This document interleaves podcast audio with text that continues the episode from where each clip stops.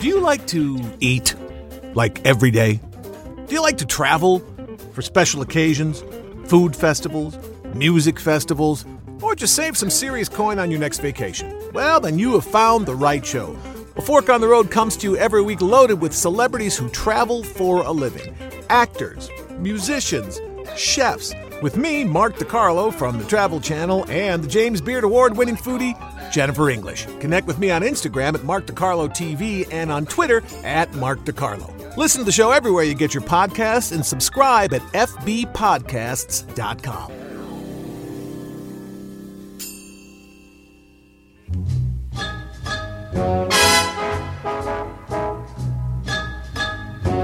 It's very nice to go traveling to Paris, London, and Rome. It's oh so nice to go traveling, but it's so much nicer, yes, it's so much nicer to come home. Welcome to A Fork on the Road. I am your travel guru, Mark DeCarlo, and today's show is all about summer. We're going to be talking the best ways to undertake a trip to Europe, whether it's your first time or your 10th time, saving you money, where to go, when to go, and the kind of fun things you can do once you get there. And we'll be talking to Anders Lindstrom from Norwegian Air in just a minute. Explain the best ways to get from the United States to Europe during the most popular time for Americans to travel, which is the summer, which is right now. We'll also be talking about hotel deals, great ways to find perfect hotels for your budget in the areas that you want to be at the last minute or weeks in advance. And we're going to be talking to Ryan McElveen from Silver Screen Partners, who is putting out Captain Kirk whiskey. Mm-hmm. Booze bottled as a tribute to a fictional character. Although I don't think he's that fictional. Captain Kirk, come on. You can walk up to anybody in the world and say Captain Kirk, and they'll know exactly who you're talking about. All that in one show, crammed into one amazing podcast. Traveling to Europe, hotels, and whiskey from the future. All of it. And I'll be doing it alone. Jennifer is traveling this week, so it's just me at the controls this week, with our guests, of course. So let's talk about Europe. If you haven't been, someone in your family probably came from there. And summer is the most popular time for Americans to travel to Europe because people are out of school, uh, people take their summer vacations. Also means it can get kind of crowded. So, especially this is your first time going to Europe, you want to make sure you get the best bang for your dollar and go to places that you'll be able to really enjoy. Places to eat, things to see, that you're not going to be choked with crowds. It's more difficult to do in the summer, but the weather's nice, and why not? First thing to know about traveling to Europe this summer is the dollar is very strong. At its worst a couple years ago, one euro equaled $1.8. Now, one euro equals $1.12.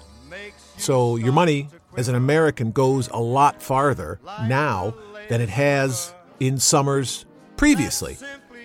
So, especially if you're traveling on a budget, and I mean, you know, no one wants to waste money, it's a good summer to go. Uh, it, like I said, it can get a little crowded, but there are ways around that. And first, you got to get there. But the key in getting from America to Europe is you want to do it as inexpensively as possible, yet comfortably, safely, and reliably. A lot of different airlines can take you from the States to Europe, but you can pay $4,000 for a business class ticket. And that's a lot of money. You can also fly for a lot less and still be comfortable. The key is being able to walk off the plane once you get there and not feel like a squished up pretzel. Last year in September, we went to Barcelona and Italy and found this new airline that I had never heard of before called Norwegian Air and bought very inexpensive tickets to go, sat in the their economy plus section and it was like we slept. Seats went far enough back where you could sleep, My feet couldn't even touch the people in front of me. It was comfortable. The food was great. The service was nice. They were on time. We didn't miss any connections. And then I start telling people about it, and everyone knew about Norwegian Air except me. So, our first guest on the show today is Mr. Anders Lindstrom from Norwegian Airways. He's either in Norwegia or he's calling in from Florida.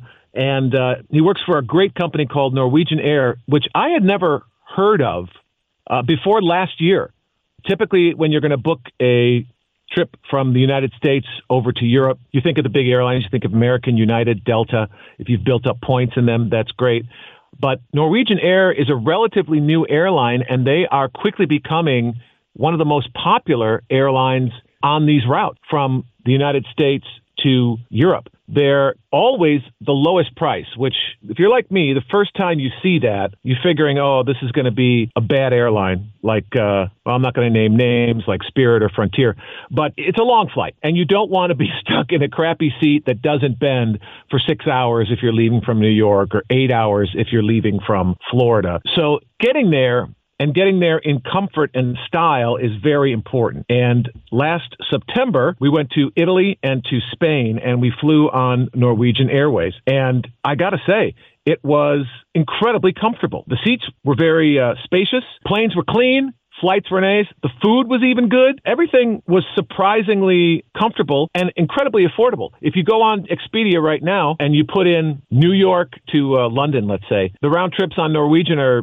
$777. The next lowest prices are $900 on uh, Virgin America. I don't know how they do it, but I know someone that does. His name is Anders Lindstrom. Anders, welcome to A Fork on the Road. Thank you very much. How are you? I'm great. How are you doing? Good, wonderful. I was just explaining to the folks how I took your airline to uh, Europe last fall and was shocked and amazed that not only do you have the lowest prices, but it's an incredibly comfortable flight. And I had never heard of Norwegian Air before last year, and now everyone I know in the travel biz is talking about your airline. Can you give me a little background on where you guys came from and kind of what your difference is compared to the other airlines? Because you're you're doing something right. I'm glad to hear. Thank you. So we've been around for more than 15 years, uh, starting as a small domestic airline in Norway, then expanding to become a Scandinavian airline, European airline, and back in 2013 we launched long haul flights into the U.S. Um, and now, 2019, we actually uh, have more nonstop routes to Europe from the U.S. than any other foreign airline. We have almost um, 55 nonstop routes out of the U.S. to um, Scandinavia, of course, uh, but also London, Paris, Amsterdam, Madrid, Athens coming up soon, uh, Barcelona, Rome, um, and Dublin. So there's uh, there's been a lot happening. Um, and as you say, so we're a low cost airline. We're actually the fifth largest low cost airline in the world. So um, we do offer highly competitive rate, uh, fares starting usually around $149 to Europe, including taxes. Since we're a European airline, we always include the taxes. And then wait, wait, wait, wait, pay wait, for wait, what you want. $149 from the United States to Europe? Yeah, in economy. How and then we have a premium cabin that would be um, around $600 one way. How is that possible? 150 bucks from from wh- what? New York to where? New York, or if you're gonna if you're uh, traveling from California, uh, perhaps it's around 160 170 dollars. Um, it all depends on how far in advance you book your ticket. You pay for what you want. So in case you want to add the meals, which would be two meals and alcohol alcohol drinks, or, or you want to pay for um, checking luggage, you pay for those things, and we can bundle it together.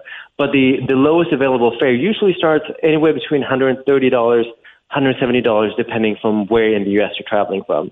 So it's uh, highly competitive fares. Yeah, I think it's more than competitive. I think what what it, I think does, and I know people that are born in Europe are more polycultural, I think, than the average American. Most Europeans that I know speak more than one language. Uh, how many languages do you speak, Anders? Well, speak, I would, I would say only two, but I studied five. Okay, yeah, and that's standard there. And I, I think. Yeah uh, Europeans, and I'm generalizing, of course, are more familiar and conversant with other cultures. You know, let's say you were brought up in Norway, you probably traveled to England or, or you know, Italy or Spain, someplace, and it gives you a perspective on how people in the rest of the world live. In America, you know, you take one language for two years in high school, and that's really all that's required. And because Europe is so far away, a lot of people don't get the chance to go and visit the continent and see where everything came from.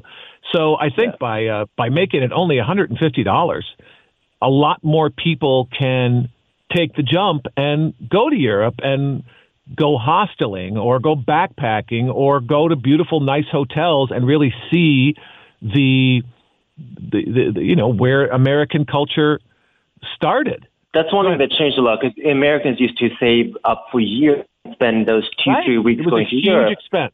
Yeah. Yeah, but whereas now we see, especially millennials uh, traveling, they go to Europe maybe uh, twice a year, but they go for a long extended weekend.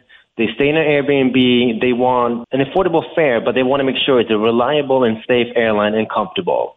In September of last year, we flew the premium cabin, which was, I don't know, another hundred dollars or more per ticket flying. I think mm-hmm. we flew LAX to uh, FCO in Rome, and it, it, it's all you needed. My feet couldn't touch the bulkhead in front of me. We could sleep. We slept on the flight. Yep. It was super comfortable. There are a couple low cost airlines here in America that have horrible reputations. Spirit and Frontier are the, the ones that get the most complaints here.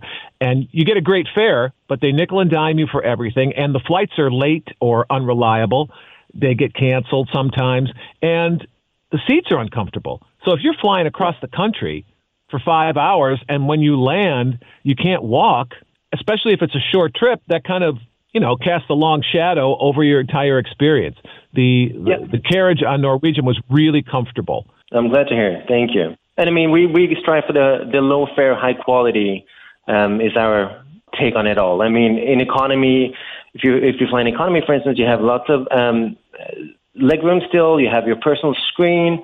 Um, especially since we're focusing a lot on food, I mean, you can pre-order your meals, or if you're watching a movie and you want some uh, a bottle of wine, a mini bottle of wine that is, but and some uh, chocolate or crisps, you can just um, tap it into the screen in front of you, swipe your credit card, and it will be in your, uh, your seat in about five minutes.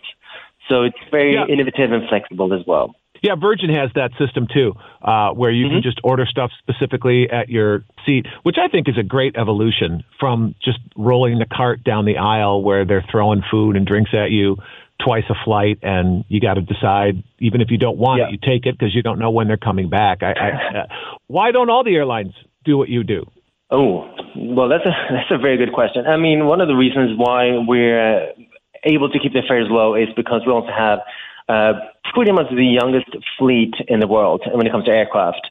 Um, the Dreamliner, the, the you were on, um, and we've only had them for a few years, and we're getting quite a few every year.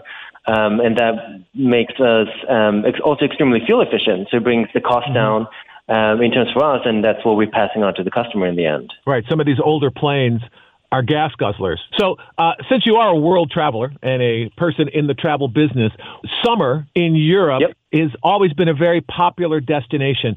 T- uh, talk a little bit about that, things to do. What what are some of the favorite cities for Americans to visit during the summer, keeping in mind that it's always going to be a little more congested during that time? How can we avoid crowds yet still have a good, authentic travel experience in some of the cities in Europe? What are some of your faves? Well, it depends if you're a first time traveler to Europe uh, or a second or third time. Uh, for first time travelers, I mean, we, we, London, Paris, Rome are top of the list as well is, is Barcelona. We're actually launching Athens. Um, is Athens, one of our new right. routes coming. Um, extremely popular destination among Americans. But if you've already been to Europe once, I would highly recommend going to Scandinavia. I'm actually mm-hmm. Swedish, and I came back from a, a trip to Stockholm just the other week. The restaurant we went to, I mean, some of the best food I've had in in very long time. So if you're a foodie and you want to try something different, I would say uh, Stockholm is your place to go if you want something different. And it's busy, but not as busy as some of these other destinations in Europe. That's another international city, right? Uh, kind of like Geneva and places where people of all stripes and colors kind of come through there and exist. What's a great Stockholm menu? Uh, we ha- uh, cod. Uh, I had one of the best cod dishes I've had in my life um, at a restaurant called Smak, which means taste, and it's like a big degustation menu whereby you pick based on your um, the flavors or the taste that you would like. Seafood in anywhere in the Nordics or Scandinavia is always going to be amazing. You ever had lutefisk? Of course, on Christmas Eve every year. do you like it? I do. I didn't like it as Be a kid. honest. I do like it now. No, no. Um, but it, it all comes down to the sauce uh, and the potato and how you mash it. I mean, lutefisk in itself doesn't taste much, and then it's a acquired taste. It took me a few decades to get into it. That's a nice way to say it, an acquired taste. Uh, on my Travel Channel show, we were up in Minnesota in the States, and we went to the, the Lutefisk Festival. And I learned that lutefisk is cod cooked in lye. And I guess it was a, back in the seafaring days of the Vikings and the adventurers from that part of the world, uh, it was very difficult to keep protein fresh Yep. when you're traveling for months and months at a time. So they would take this cod and put it in lye, and that would preserve it. And then they kind of cover it in butter and make it, try to make it palatable uh, as the uh, trip went along. We walked around the Lutefisk Festival for 20 minutes before we saw someone actually eating it. and what did you think of it? I, I thought, you know what? It, it's like, I guess the closest thing it resembled was lobster, but flakier. That's very kind of you to say. Yeah, I, I didn't particularly love it, and we couldn't get anyone on camera to eat it and make the yum yum sound. So I finally found this older guy, and I sat down to next to him, and I said, you know, no one's eating this stuff. Why are you here? And you know, what is it? You know, wh- why? Why? What's what's the deal? I go, do you really like it? And he goes, it's okay, but every time I eat it, it, it makes me think of my grandmother Yeah. because it's something that you uh, you eat. It's a traditional recipe, right? And the look in his eye, he, he started crying, talking about his grandmother, and then I understood. Every country, every people has their thing, you know. That from uh, little babies to grown-ups, it's a traditional thing. It brings people together. It's a family food, and um, lutefisk was his, his, and suddenly I understood it, and it, it actually made it made it taste better Yeah. in some odd way. I, I, I consider myself lucky. My grandmother was Italian, so my lutefisk was meatballs, which were delicious. So I didn't have that same problem. Um, Yeah. But cod, what what what else is a good uh, Scandinavian dish that if you're in Stockholm that you must order? The meatballs. And Italian meatballs are very different to Scandinavian meatballs. So, That's true. I've been to IKEA, so I know that you're telling the truth. No. All right, so that's Scandinavia. Uh, you mentioned some other cities. Barcelona. What's a great Barcelona dish that you don't want to leave Barcelona without trying? Ooh, I mean, the tapas um, or the cheeses. Uh, what I love about Barcelona is you can just at any time of during the day just find a cute spot um, anywhere, pretty much in, in the city center, and just sit down, have some nice cava or red wine, and just pretty much ask them to come up with a charcuterie and, and kind of mix some cheeses and some ham, and it's always going to taste amazing. Right. Okay, that's good. Tapas in, in Spain. Uh, Rome, Italy. One of my favorite recipes there is cacio pepe, which is real simple. It's just cheese, pepper, and pasta, but somehow it's ultra delicious in Rome. They, they actually have a big wheel of cheese that's kind of carved out, and they mix. Mhm. They put some of the water from the pasta in there, and they mix that with the cheese, and it's delicious. What's your favorite Roman dish? Uh, it's going to be simple, but pizza. I mean, the pizzas in, and I love pizza anywhere, but the pizzas in Rome, Italy, and I go to Italy almost every year. I consume more pizza there during that time than throughout the rest of the year because it's so good. Do you have a special and also, you don't, you don't get the calories in Italy. It's very different compared to where you eat them anywhere else. Well, because there's no processed food. It's all very fresh, and Oh, we yeah. actually lost weight. We were in we were in Europe for two or three weeks last year, and you, you're walking around a lot, and the food is super fresh. There's no preservatives, and it doesn't. You don't feel bloated. I don't eat pasta too much here in America, but over there, I eat literally all day long and feel good. Yeah, and also the serving sizes are much smaller. They're more appropriate. for people that are going to Europe for the first time, millennials, younger people, specifically because you could get there for 150 bucks on Norwegian, which is ridiculously inexpensive. Oh, yeah. Let's say you know you've got a thousand dollars to last you for a couple of weeks. What are some other ways to save money that you're aware I mean, of uh, when you're heading over there? I mean, the Mediterranean is, is cheaper than Northern Europe for sure, uh, or more affordable. Um, but I would say going to, what's so easy with us, for instance, is you fly into one city and you can fly out of uh, another city, like an open jaw ticket, as we call it. So, and you can take the train or rent a car the Adriatic coast, uh, the Dalmatian coast. I mean, there's so many road trips, especially during summer, um, that you can do and get around and really get to see a little off the beaten track. Because um, we all love cities like Rome or Athens or Madrid, but you want to spend a few days and then you kind of want to see the, a whole different experience. And also, the culinary experience is very in the big cities. It's, you go out on the um, on the countryside as well. So mm-hmm. um, I would definitely recommend that. Uh, we had Kenny from Eating Europe on the show last week, and it's a great company. They do food tours in 10 different cities uh, all over Europe London, Paris, Rome, Barcelona, Lisbon. And I find that that's a great way to sample uh, what a city is like and what it tastes like. You know, the first day that you're someplace, go on a food tour or take a cooking class or do one of those hop on, hop off topless buses where you just kind of get a lay of the land, you buzz around for a couple hours, and you see everything, and then you can go back to something that looked interesting or something that looked delicious. What's the best time of year to go to Europe, would you say, to balance the costs and the crowds and accessibility to all the kind of touristy things that people would want to do? So for Scandinavia, I would say August beautiful weather, really warm, um, and not as crowded, especially the after second week of August. Whereas we're talking about the Mediterranean, I would say May or September. Also, still beautiful weather, uh, warm, and not as hectic as July, for instance, when it's the ultimate peak season. Right, because everyone takes off of work and all the kids are out of school and people head to the water. Yeah, and it's um, also more affordable those um, those months as well.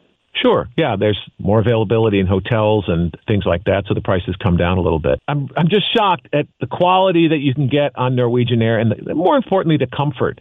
We walked off the plane ready for a full day. Uh, typically, if you fly economy to Europe, you're twisted up like a pretzel for six hours, and it kind of ruins your first couple days there. Um, you've been since 2013. You've been going from um, America to Europe. What's next for Norwegian? Are you going to continue to expand? Do you expand different classes inside each airplane? Obviously, you must be getting very popular with people. What's what do you see okay. on the horizon for the airline? So, uh, I mean, we're expanding, definitely continuing uh, expanding in the U.S., but uh, at a slower rate than we've expanded before. But we're actually now the largest foreign airline in New York City. So we serve three airports here, and we've overtaken Air Canada as having more uh, passengers in and out of New York City, with the largest out of California. So there's there's a lot of growth um, coming on, but we're also expanding a lot in South America at the moment, both in Argentina and Brazil. Um, so there's a lot of things going on. But one thing that's uh, for customers, we're actually the first airline in Europe to provide free Wi-Fi, and still the only airline in Europe to provide free Wi-Fi. Uh, but it's now coming to all the uh, to the Boeing um, Dreamliner aircraft as well. So that's something we're working on right now. So when you're flying from America to Europe, you have free Wi-Fi the whole way. Yes, and there's a there's wow. a premium option in case you want to stream and uh, it's around fourteen dollars for three hours. So a lot cheaper than what I pay when I fly domestic and here in the U.S. for for my Wi-Fi. Yeah, yeah. It seems like, uh, especially the the big three airlines here in America in the last four or five years have really. Some MBA guy must have gotten to them and say, "Hey, man, you could be charging people for everything," and they do. And uh, that's one of the reasons why I only fly Southwest domestically now. That's a. I, I see a lot of similarities between Southwest and Norwegian. Southwest, if mm-hmm. you have to cancel your flight, you don't lose your money. The, the planes are comfortable the boarding is fair and quick. The prices are unbeatable and they are always on time. It's like you could set your watch by what time your plane hits the ground uh, when you're going somewhere. And I think, and they don't nickel and dime you for things. No. And I would hope that their success and your success would get some of the larger airlines to take notice and change their policies, but it seems to be moving in the other direction. Uh, you see that changing anytime in the future, or are you guys just going to kind of hold your beachheads and keep doing what you're doing? Well, we're definitely going to keep on doing what we're doing because we know the customers love it. Um, and while we're not known here in America, we we won more awards than any low cost airline in the world, and also most and more airlines. Uh, we've been named the world's best low cost uh, long haul airline for uh, four years. We've been named Europe's best uh, cost airline for the past six years. And I think it comes down to the fact that, as you say, we don't nickel and dime you. It's very transparent what you get. It's new aircraft, comfortable seats, um, on time performance, all those things, but at a reasonable price. Yeah, and just so people know, this is not a commercial. This is there's no money changing hands. Nothing's going on here. Just part of what we do on this show is we seek out the best values for hotels and attractions and airlines, and and we try and share it with people because uh, no one likes to bitch about stuff more than me. Uh, I'm a, I could be a cranky traveler if you're not trying hard.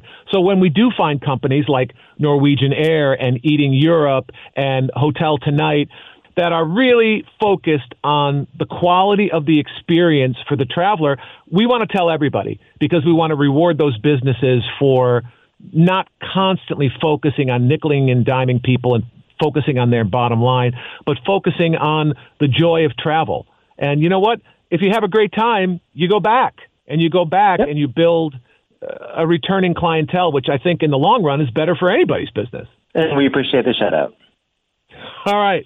Thank you so much for joining us. That's Anders Lindstrom from Norwegian Air, the most popular low cost airline and best uh, long haul airline on the planet. Continued success and uh, happy travels to you, Anders. Thank you. Take care. Make sure you never miss a hilariously delicious episode of A Fork on the Road by subscribing at fbpodcasts.com or wherever you get your podcasts. Connect with us on Twitter and Instagram. Jennifer English is Flavorbank on Twitter and hashtag Flavorbank on Instagram.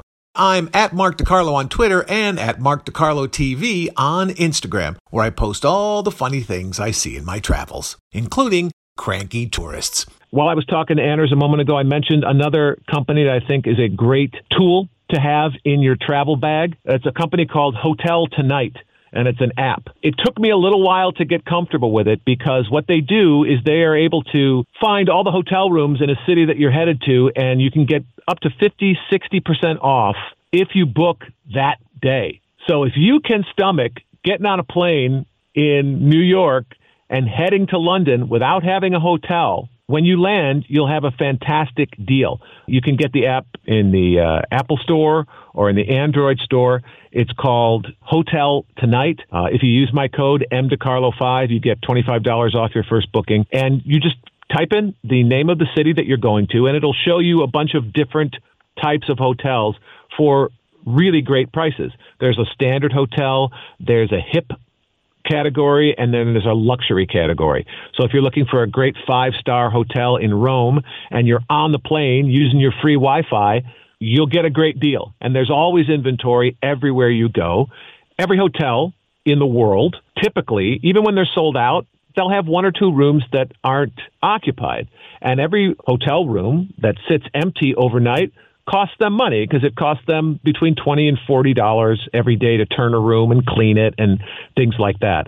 So somehow, Hotel Tonight has been able to figure out a way to find out about all that inventory at the last minute, and they market it through their app, which is uh, very effective. So uh, test it yourself.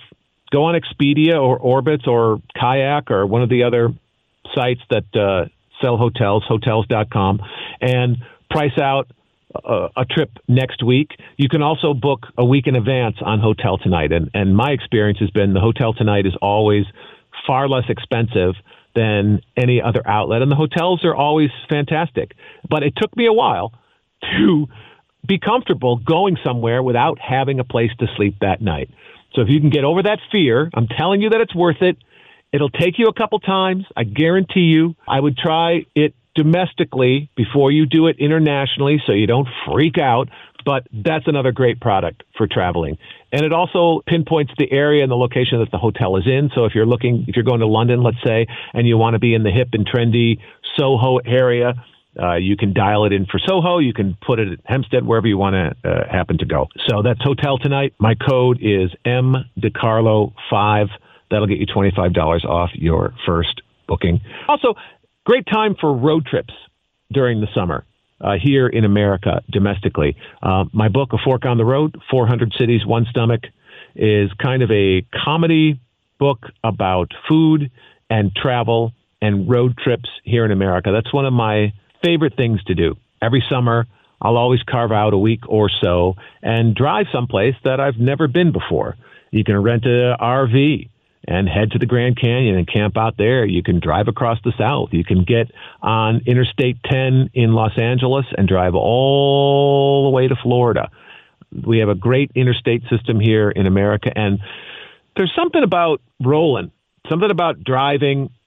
It's a different travel experience than flying from airport to airport. You see a lot more of the country and you meet a lot more of your fellow Americans. And it's a great way to kind of take the temperature of the country and the different regions and the different states. People, thank God, are still different depending on where you are in America. We have such a great big country and things are different. The vibe in San Francisco is different than the vibe in Tallahassee or Boston or Indianapolis.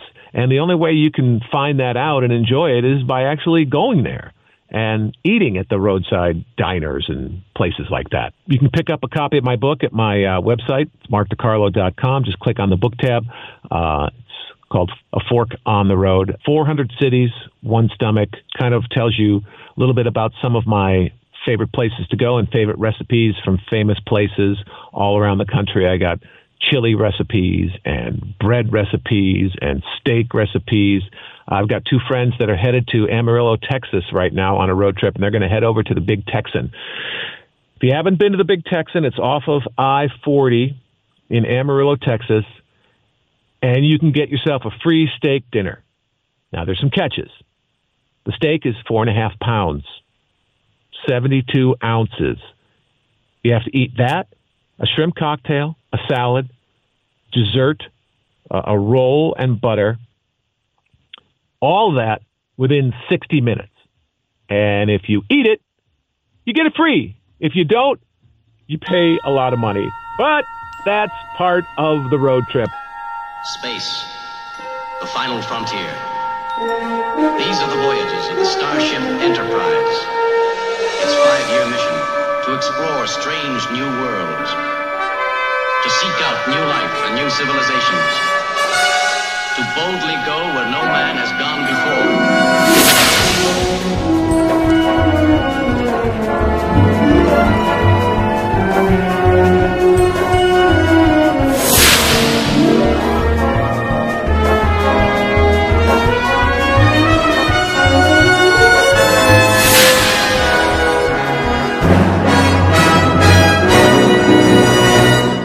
According to our next guest, drinking is going to be as popular in the future as it is right now.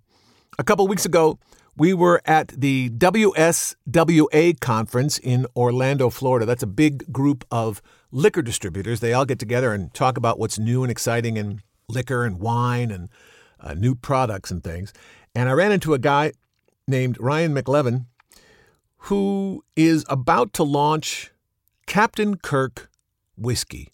Ryan, welcome to A Fork on the Road. Thanks for joining us. Thank you for having me. It's an honor. Honor is a pretty strong word. I mean, you were on Seinfeld. No, I guess you're right. Is this your first WSWA? Explain to people exactly what this event is. Well, it's an industry meeting. It's a meeting that so wholesalers, uh, retailers, and suppliers get together once a year, and it's an opportunity for people just to become familiar with, with everybody's products and services. And it's not just you know finished products. It's people here that are you know glass suppliers and label makers and dry goods of all sorts of uh, shapes. So everything everything you need to do to make and market spirits and wine you can find here. That's labeling right. bottles and fine fine whiskey.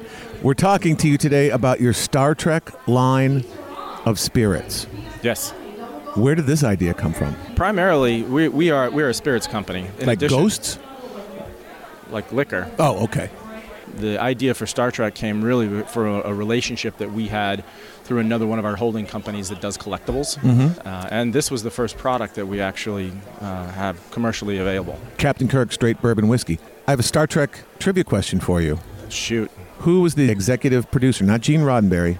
Who got the show on TV originally? The- Wow. The, producer. You asked me a Hollywood question. Uh huh. Um, I would have said Gene Roddenberry. Uh, he was the creative force behind it, but he also had a partner who was in bed with CBS and Paramount. This was shot at Paramount Studios. Right? Who was the guy? I don't know. Desi Arnaz. no kidding. It was a Desilu show. Are you kidding? Uh-huh. You know what? I think you. I think you threw that out there last night at the Waffle House. Yes, I did. And I forgot. Yeah, well, Yeah. that's what happens when you go to the Waffle House late at night. That's right. But yeah, he uh, Desi basically invented television in the 50s and 60s. If he hadn't invented the four camera system they used for I Love Lucy that Yeah. generated reruns, Yep. we'd have none of that. And he was the, he was the I believe he was the money behind Star Trek and the impetus to get CBS to put it on the air. And now, 50 years later, it's still one of the most amazing franchises ever in entertainment.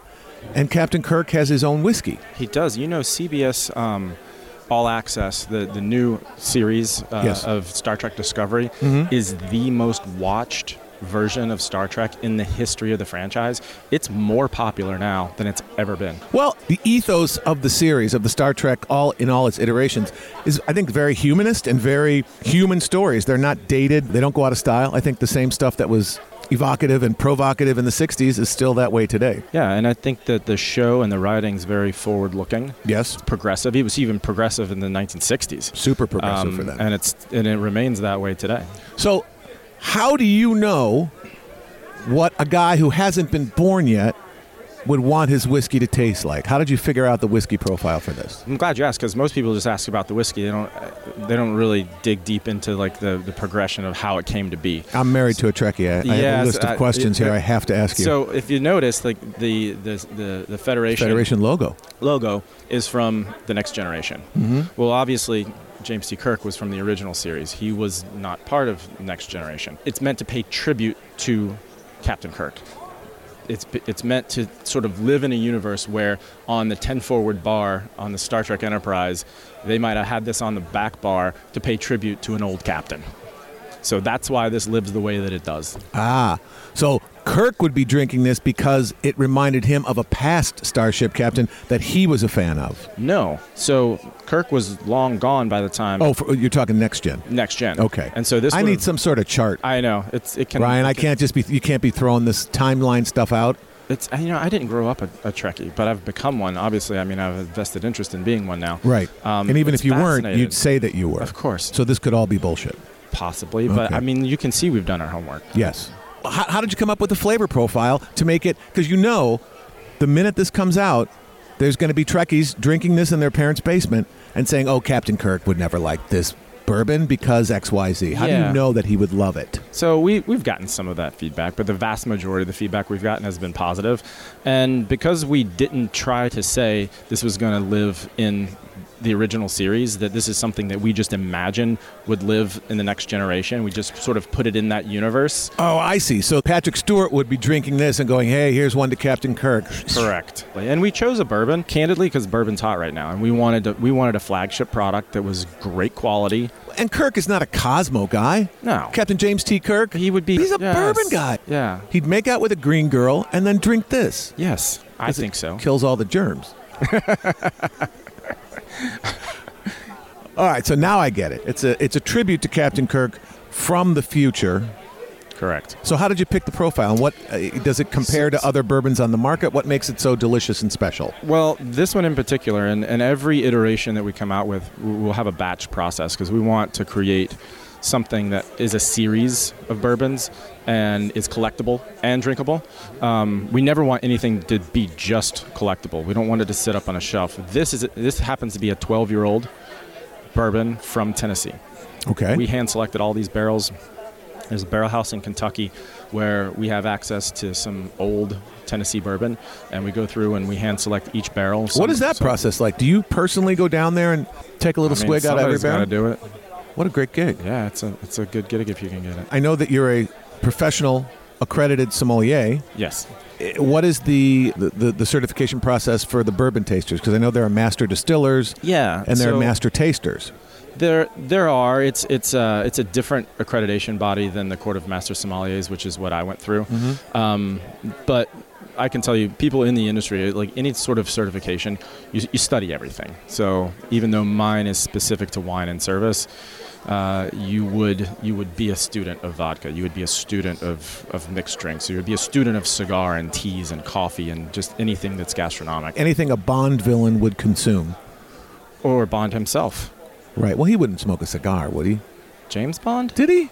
Like after a particularly successful victory? Yes. Eh, I'll give you that. I think All right. so, probably. Go ahead. The impetus behind this was we wanted a great quality bourbon that you as a bourbon drinker would want to drink. Right. And you as a Star Trek fan would want to buy because it's because they want to have everything that's related to Star Trek. Right. But first and foremost, we wanted a good product. And we've got a great product in the bottle. Because if it's a crappy product, people will buy it once. Correct. They'll taste it, and you've, you've gone through all that time and money to acquire a, a buyer, and they don't come back. That's exactly right. Yeah. So we want this to become the Star Trek fans' house bourbon, if you will. The Star Trek fans' house vodka, if you will. This is what they drink on the regular. Um, but we also want for a bourbon consumer to walk by, pick this up out of curiosity, taste it, and go, well, I'll be damn, that's pretty good. I mean, not just in a store drinking it, right? I'm not advocating that, but as long as it's not in my store, I don't. We've already sold it. I don't. frankly, I don't care. So the Ten Forward vodka and the uh, Captain James T. Kirk straight bourbon whiskey. These are the only two Star Trek products on the market as of now. So as of now, and you, what, what are you coming up with? in three weeks, we will have Montgomery Scott's Scotch. So Scotty Scotch. Scotty Scotch. So it's already available on pre-order. You can go to montgomeryscottscotch.com now and pre-order it, Mm-hmm. um, and it should be available in about three or four weeks. It's being bottled next week, and then we're shipping it over. Wow. And it's a really good Scotch too. It's a blended Scotch. Um, it's not a single malt, but I happen to be a fan of blended Scotches for one because y- it takes a lot of skill to make a blended Scotch taste the same year after year after year. We use 20 different distilleries to make this blended Scotch. Wow. So a single malt doesn't have to taste the same every year, but that blended Scotch, it's like it's like if you were to walk into a McDonald's and a Big Mac tastes different in Peoria, Illinois than it did in Miami, Florida. Like there's the, there's an art Sure. to consistency in a blended Scotch that is a really difficult thing to achieve. And I like that you went with a blended Scotch instead of a straight, uh, you know, a single malt because I think Scotty was more of a blue collar Yeah. engineer, right? He would not be a hoity-toity single malt. He'd be a, a Scotch drinker of the people. Maybe on a special occasion, but yeah, I think you know for his daily drink, he was probably drinking blended Scotch. Right. Are you doing like a Uhura Daiquiri? What are some of the other characters that you might memorialize in spirit? You're digging. You don't you don't rise well to this position in show business without the ability to dig deep and come up with some good questions. So we're doing a Saurian brandy. Uh, we'll do a Romulan ale. Um, What is the Romulan ale? we haven't decided on the Romulan ale yet, but it's going to probably be an absinthe product. Oh. Because if you watch the show, it was green. Um, Romulan ale was forbidden. Sure. You know, it had- we really shouldn't even be talking I- about it here. It's that's a fair point. Mhm. Um, There's a lot of prying eyes. and ears. Yes. Um, but it, it so the story of absinthe is very closely related to the story of Romulan ale. You know, it was this nefarious thing.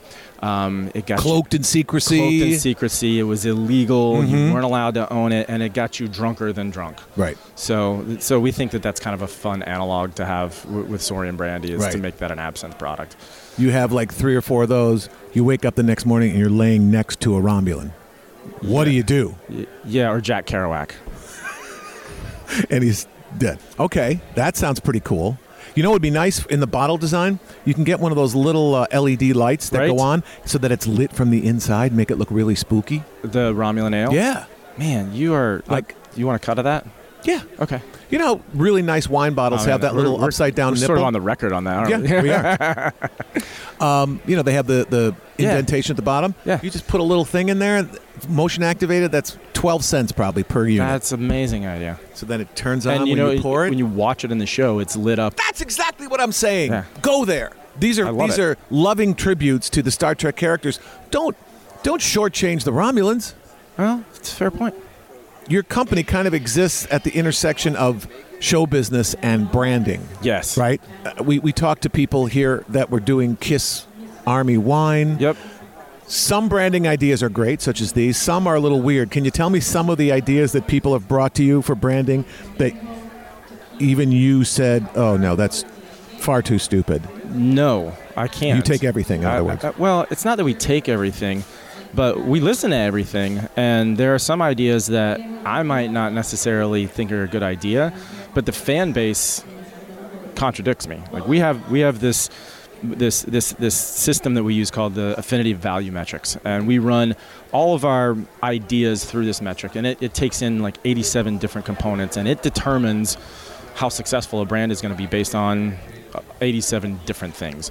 And we'll run things like Downton Abbey through there, which I was not necessarily a fan of, and I didn't think it made sense, but it ranked higher, high, as high or higher than anything we've ever put through our system. What was the product? A wine Uh, or we have gin? It's going to be a gin, um, and and we think it's going to be huge. Um, but I'm not an expert on that fan base, so we take a look at everything. Um, and just because it may not necessarily make sense on its face, um, the, the fan fans are just that. They're fanatical about the the franchises that, that, that they like, and. I mean, who knew? Uh, Everybody knows that Star Trek is a thing, right? Like, it's, Sure. it's got a huge fan base Mhm. but they will literally buy anything that, that we produce. I mean, they just they, they eat it up. Or drink it up, as the case may In, be. in this case, James T. Kirk, uh, straight bourbon whiskey. Has the man tried it he has. and his opinion? He loved it. It was the reason that it that it's a thing. That it's a reason that he's uh, uh, a minority partner in the business.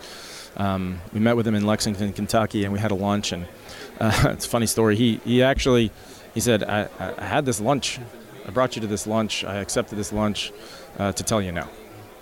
But after tasting the bourbon, what's the next step?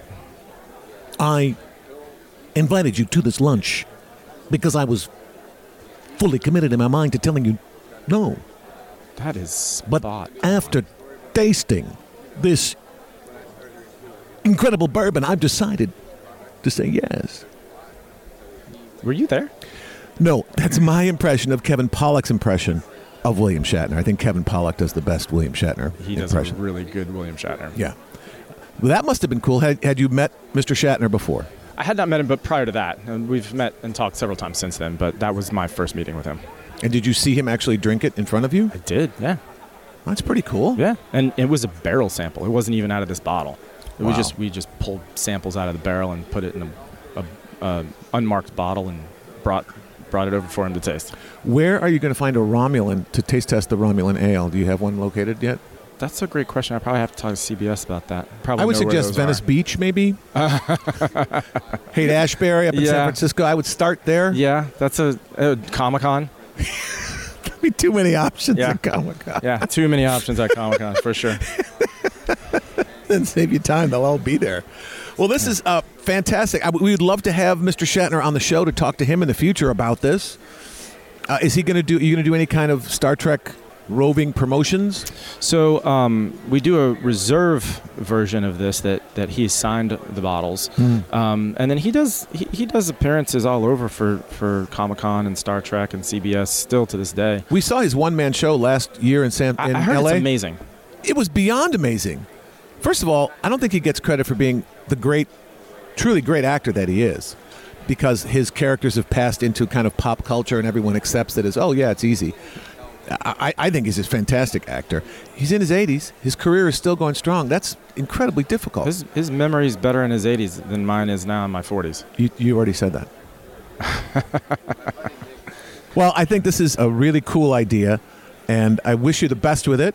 Hope you come back on the show when you launch your Romulan Ale and all the rest of your stuff. I appreciate you guys having us. It's been a lot of fun. One thing I do want to say about the 10 Forward Vodka, really quickly though. Okay. So you said we sort of live at the intersection of entertainment and, and marketing. Oh, really. you remembered that? Yes. do remember that part of it. The things that are important, I remember. Um, but but so we, we are a marketing company and we have a lot of fun with it and and we try to make things that are bespoke to each franchise and we try to do something that that appeals to the fan base. And on this particular product, we sent a bottle of it to space.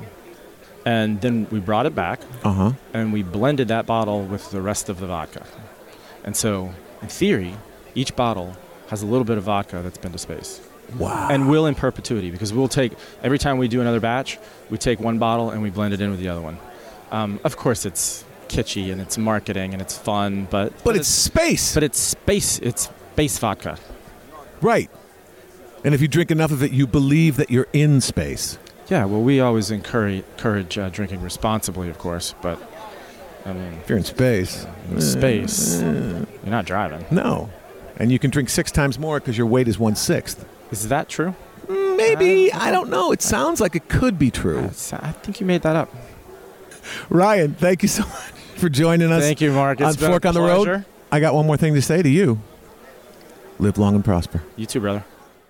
Well, that is our show for today. Where else can you listen to one show and hear about whiskey from the future and Europe in the summer? Uh, I want to thank all of our guests today Anders Lindstrom from Norwegian Air, Ryan McElveen from Silver Screen Partners, and Captain Kirk Whiskey, and all of you for listening. You can find me on Instagram at Mark DeCarlo TV and on Twitter at Mark DeCarlo. Those are great places to follow if you're looking for travel tips or a little insights during the summer. Like to post funny videos. We'll be posting a lot of material from Europe this summer. We're heading over there for about three weeks. So follow us, and um, I think you'll enjoy it.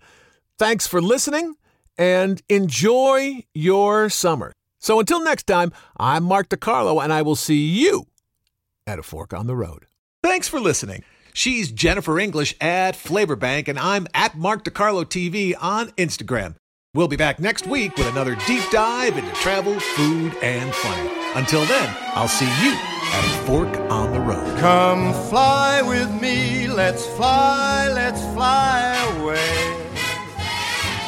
If you can use some exotic booze, there's a bar in far Bombay. Come fly with me, let's fly, let's fly away. Come fly with me, let's float down to Peru. In Llama Land, there's a one man band, and he'll toot his flute for you. Come fly with me, let's take off in the blue. Once I get you up there where the air is rarefied, we'll just fly starry eyed. Once I get you up there, I'll be holding you so near. You may hear angels cheer, cause we're together. Weatherwise, it's such a lovely day. Just say the words and we'll beat the birds down to Acapulco Bay. Perfect for a flying honeymoon, they say. Come fly with me, let's fly, let's fly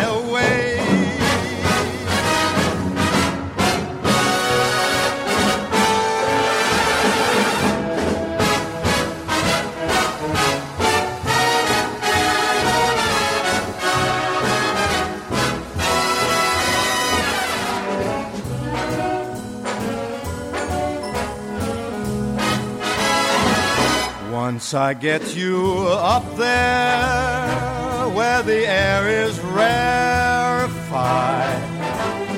we'll just glide starry eyed. Once I get you up there, I'll be holding you so near.